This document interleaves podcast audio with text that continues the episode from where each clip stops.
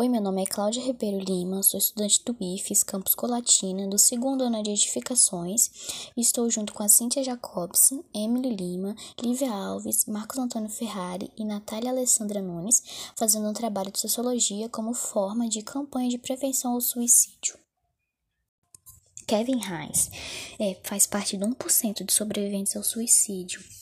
Ele disse que a partir do momento que soltou a grade já tinha se arrependido. E isso mostra como o suicídio é uma coisa do momento, é uma coisa que a pessoa pensa e logo se arrepende. É um ato impossível que as pessoas fazem simplesmente para tirar a dor que estão sentindo. Em 1774, o autor Godard publicou o livro Os Sofrimentos do Jovem Horda, onde um dos personagens principais se suicidava. Pôde-se notar que, na época, muitas pessoas se suicidaram em condições parecidas com a da obra, o que fez que em alguns países proibissem o livro.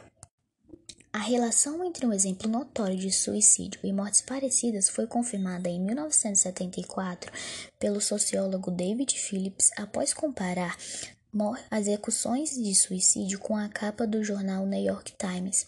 Ele notou até que se assemelhavam não somente à forma que é feito o suicídio, mas também o período e até mesmo o local. Ele batizou esse fenômeno de efeito Horda em homenagem ao livro, e os mais afetados por ele são os adolescentes.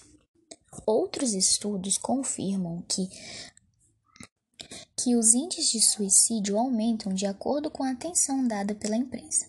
Por esse motivo, os órgãos de imprensa e a OMS têm guias de como não noticiar um suicídio, tentando sempre não sensacionalizar e não descrever a morte em muitos detalhes. Outros exemplos são que na década de 60 mais mulheres tinham chance de se matar por causa da morte da Marilyn Monroe. Ou outro exemplo é os 13 porquês, que está sendo muito criticado por incentivar os suicídios, que é um efeito de contágio social. Ou, no Reino Unido, em 1970, impediu um terço dos suicídios por trocar o gás de carvão por gás natural, porque as pessoas não tinham como se suicidar no forno. No mito de Sísifo, Alberto Camus arrisca dizer que o suicídio é o único tema filosófico que importa pois filosofia é reflexão sobre uma vida e uma vida é em função dessa reflexão. Então, antes de decidir qual das vidas vale a pena viver, seria necessário perguntar se alguma vida vale a pena viver. Portanto, o primeiro tema filosófico não é a identificação de uma vida boa, mas sim se haverá alguma, porque se não houver, o suicídio é uma faculdade dada a nós desde sempre. Segundo Spinoza, a nossa vida exige acomodação entre forças que tendem a tensionar. Estamos no mundo e condenados pelo mundo para as oscilações de potências. O homem precisa existir simbolicamente e ele se comunica através de símbolos. Graças aos símbolos, o corpo ganha sentido para si e para os demais. Aceleradamente, você encontra o mundo, mais rápido o mundo te transforma e é mais o que você acredita e diz sobre si mesmo se torna confuso. Uma hora você não é o que diz que é. Então restam duas alternativas: consertar o discurso ou o afeto. Para consertar o afeto é só não deixar se afetar. Por isso, o suicídio é definido por Clovis Rossi Barros Filho como uma forma muito particular da legítima defesa, da representação de si. Dessa forma, você não deslegitima o que você acreditava ser.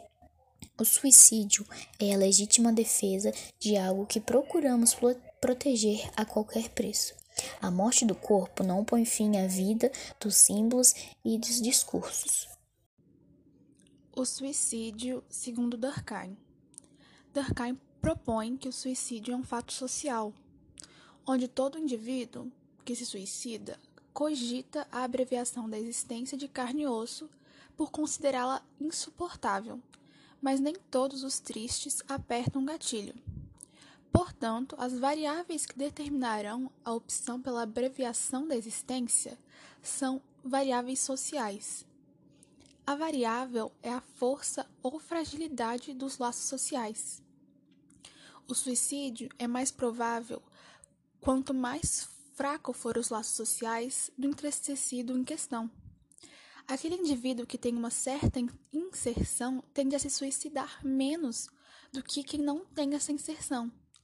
Isso pois a pessoa se sente excluída e sem um motivo de existência.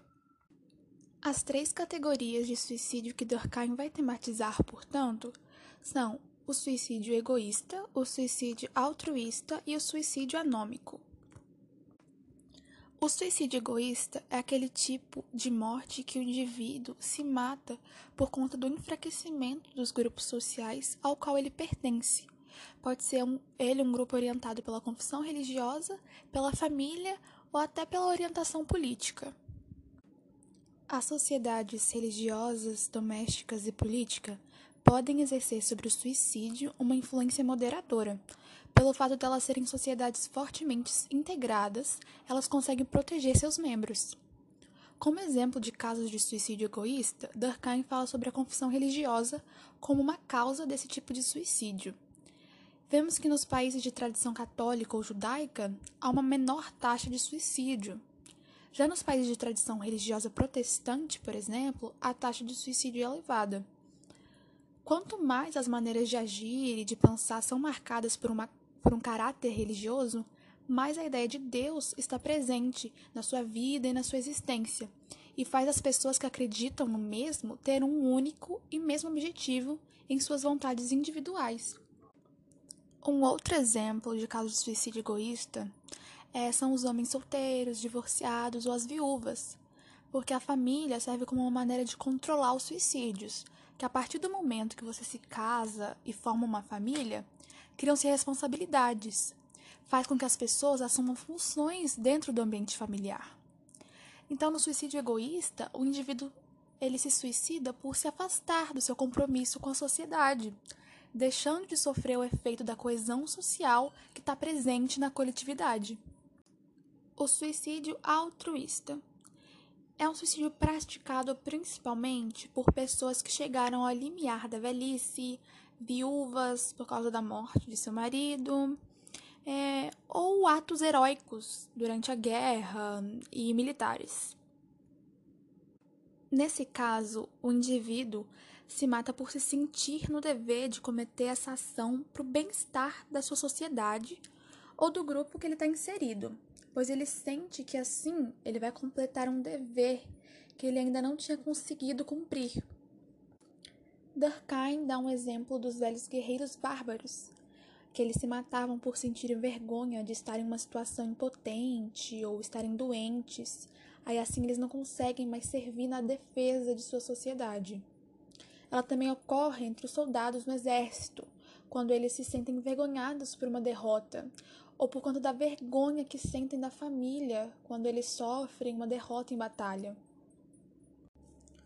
O suicídio anômico. O suicídio anômico é aquele presente em uma situação de segregamento social, onde as instituições sociais não cumprem mais o seu papel, ou porque estão desmoronando ou perdendo o respeito das pessoas, fazendo com que elas não tenham mais uma união da sociedade, onde as normas estão ausentes e perderam o seu respeito. A sociedade ela deixa de estar presente o suficiente para regular as paixões individuais.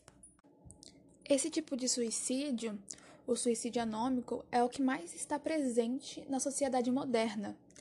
Ele está ligado na transição dessa solidariedade mecânica para a solidariedade orgânica, é, sendo um período na qual a consciência coletiva e a moral estão enfraquecidas.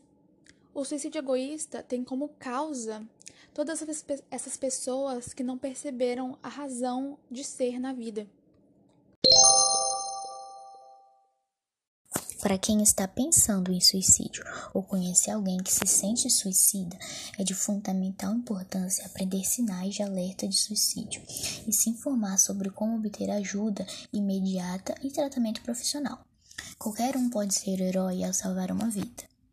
Falar sobre suicídio, fazer declarações como eu vou me matar, eu gostaria de estar morto ou eu queria não ter nascido, isolar-se do contato social, ausência ou abandono de planos futuros, e o aumento de, ou mudanças de padrão de uso alcoólico ou de drogas são sinais de alerta que valem a pena serem observados. O CVV, Centro de Valorização da Vida, realiza apoio emocional e prevenção do suicídio, atendendo voluntariamente e gratuitamente todas as pessoas que querem e precisam conversar, sob total sigilo por telefone, e-mail e chat 24 horas todos os dias. We'll